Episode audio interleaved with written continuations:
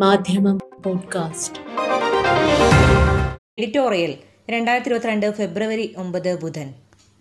ലോകായുക്ത നിയമ ഭേദഗതിയിൽ കഴിഞ്ഞ ദിവസം കേരള ഗവർണർ ആരിഫ് മുഹമ്മദ് ഖാൻ ഒപ്പുവെച്ചതോടെ ഇനി അങ്ങോട്ട് ലോകായുക്ത എന്ന അർദ്ധ ജുഡീഷ്യൽ സ്ഥാപനത്തിന് വെറും ഓംബുഡ്സ്മാന്റെ ദൗത്യമേയുള്ളൂവെന്ന് പറയുകയാണ് ഇന്നത്തെ എഡിറ്റോറിയൽ.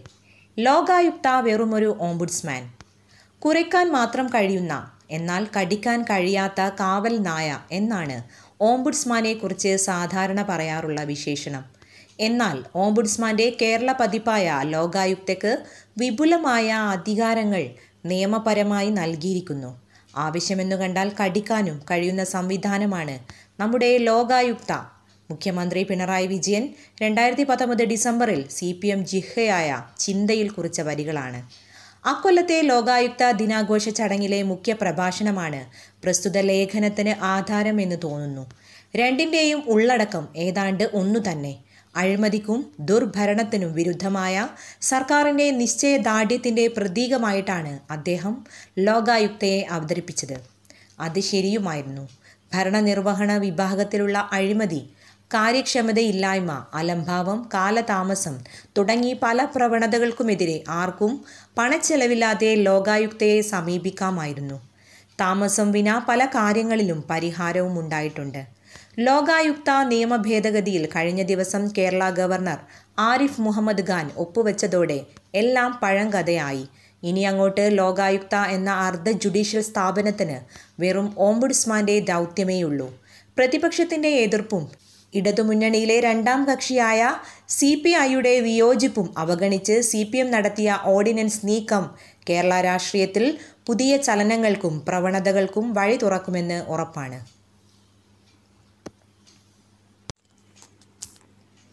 ബജറ്റ് സമ്മേളനത്തിനായി നിയമസഭ ചേരാൻ ദിവസങ്ങൾ മാത്രം ശേഷിക്കെയാണ് ലോകായുക്ത നിയമഭേദഗതിക്കായി മന്ത്രിസഭ ഓർഡിനൻസ് ഇറക്കിയിരിക്കുന്നത്. ലോകായുക്ത നിയമത്തിലെ മൂന്ന് പതിനാല് വകുപ്പുകളിലാണ് സർക്കാർ ഭേദഗതി നിർദ്ദേശിച്ച് ഓർഡിനൻസ് ഗവർണർക്ക് അയച്ചത്. നേരത്തെ പൊതുപ്രവർത്തകർക്കെതിരെ അഴിമതി അടക്കമുള്ള കുറ്റം തെളിഞ്ഞാൽ അവർ സ്ഥാനത്ത് തുടരാൻ അർഹതയില്ലെന്ന് ലോകായുക്തക്ക് വിധിക്കാമായിരുന്നു. ഭേദഗതി പ്രകാരം ലോകായുക്ത കുറ്റക്കാരെന്ന് കണ്ടെത്തിയാലും ഹിയറിംഗിലൂടെ ആ വിധി തള്ളാനും സ്വീകരിക്കാനും മുഖ്യമന്ത്രി ഗവർണർ തുടങ്ങിയ മേലധികാരികൾക്ക് സാധിക്കും. അഥവാ ഒരു പൊതുപ്രവർത്തകനോ ജനപ്രതിനിധിയോ അഴിമതി നടത്തിയത് സ്പഷ്ടമായി ലോകായുക്തയിൽ തെളിഞ്ഞാൽ പോലും സർക്കാരിന്റെ താൽപ്പര്യത്തിനനുസരിച്ച് മാത്രമേ വിധി നടപ്പാക്കാനാവൂ. കേവലം ഉപദേഷ്ടാവിന്റെ പണി മാത്രമാകും ലോകായുക്തക്കെന്ന് ചുരുക്കം. മറ്റൊരർത്ഥത്തിൽ കഴിഞ്ഞ ഇരുപത്തിരണ്ട് വർഷമായി കാര്യക്ഷമമായി പ്രവർത്തിച്ചുകൊണ്ടിരിക്കുന്ന ഈ ജുഡീഷ്യൽ സംവിധാനം ഇനി അങ്ങോട്ട് നോക്കുകുത്തി മാത്രമാകും. ആയിരത്തി തൊള്ളായിരത്തി തൊണ്ണൂറ്റി ഒമ്പതിൽ നായനാർ സർക്കാർ കൊണ്ടുവന്ന ലോകായുക്ത നിയമത്തെ മറ്റൊരു ഇടതു സർക്കാർ തന്നെ ഈ വിധം കൊല്ലാക്കൊല ചെയ്തത് ചരിത്രത്തിന്റെ വിധി വൈപരീത്യമാകാം അന്ന് സഭയിൽ അവതരിപ്പിച്ച കരടിലും ഈ ഭേദഗതി നിർദ്ദേശങ്ങൾ ഉണ്ടായിരുന്നു എന്നതാണ് ഏറ്റവും കൗതുകകരമായ കാര്യം. പ്രസ്തുത സഭയിലെ ഭരണകക്ഷി അംഗങ്ങൾ തന്നെ അതിനെ എതിർത്തതിന്റെ ഫലമായാണ് ഇരുപത്തിരണ്ട് വർഷം ലോകായുക്ത താരതമ്യേന കുറ്റമറ്റൊരു മാതൃകാ സ്ഥാപനമായി മാറിയത്. അന്നത്തെ ആ നിലപാടിനെ തെറ്റായ സമീപനമായിട്ടാണ് സി പി എം ഇപ്പോൾ കാണുന്നതെന്ന് തോന്നുന്നു. രണ്ട് പതിറ്റാണ്ടിലധികം നിലനിന്ന തെറ്റായ കീഴ്വഴക്കം തിരുത്തുന്നുവെന്നാണ് അവരുടെ ന്യായം. ലോകായുക്തയുടെ പരമമായ അധികാരം പൊതുപ്രവർത്തകരുടെ മൗലികാവകാശത്തെ പല വിധത്തിൽ കവരുന്നുണ്ടത്രേ. ബന്ധു നിയമന വിവാദത്തിൽ ലോകായുക്ത വിധിയെ തുടർന്ന് മന്ത്രിസ്ഥാനം രാജിവെച്ച കെ ടി ജലീലിനെ സി പി എം ഈ ചർച്ചയിൽ ഇര എന്ന നിലയിലാണ് അവതരിപ്പിക്കുന്നത്. ജലീലിന്റെ വാദം കേൾക്കാതെ ലോകായുക്ത വിധി പറഞ്ഞുവെന്ന ന്യായത്തെ മുഖവിലക്കെടുത്താൽ പോലും അതിന് മേൽക്കോടതികളിലെത്തും വരെയുള്ള ആയുസേയുള്ളൂ. ജലീലിന്റെ വാദം കേട്ട ഹൈക്കോടതിയും പിന്നീട് സുപ്രീം കോടതിയുമെല്ലാം ലോകായുക്ത വിധിയെ ശരിവച്ചു. ഇപ്പോൾ മുഖ്യമന്ത്രിക്കെതിരായ പരാതികളടക്കം ലോകായുക്ത പരിഗണിക്കാനിരിക്കുകയാണ്. സ്വരക്ഷ മുന്നിൽ കണ്ട് മുഖ്യമന്ത്രി ഇടപെട്ട് നടത്തിയ നീക്കമാണിതെന്നാണ് പ്രതിപക്ഷം ആരോപിക്കുന്നത്.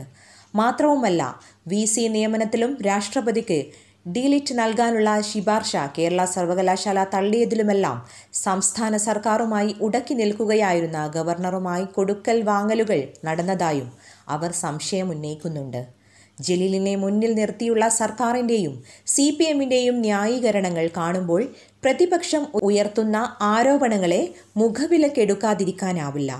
ലോകായുക്ത നിയമ ഭേദഗതി സംബന്ധിച്ച് സി പി എം കേന്ദ്രങ്ങൾ നടത്തുന്ന ന്യായീകരണങ്ങളെ ഒരു വേള ശരിവച്ചാൽ പോലും ഓർഡിനൻസ് നീക്കത്തിൽ തികഞ്ഞ അനൗചിത്യമുണ്ട്.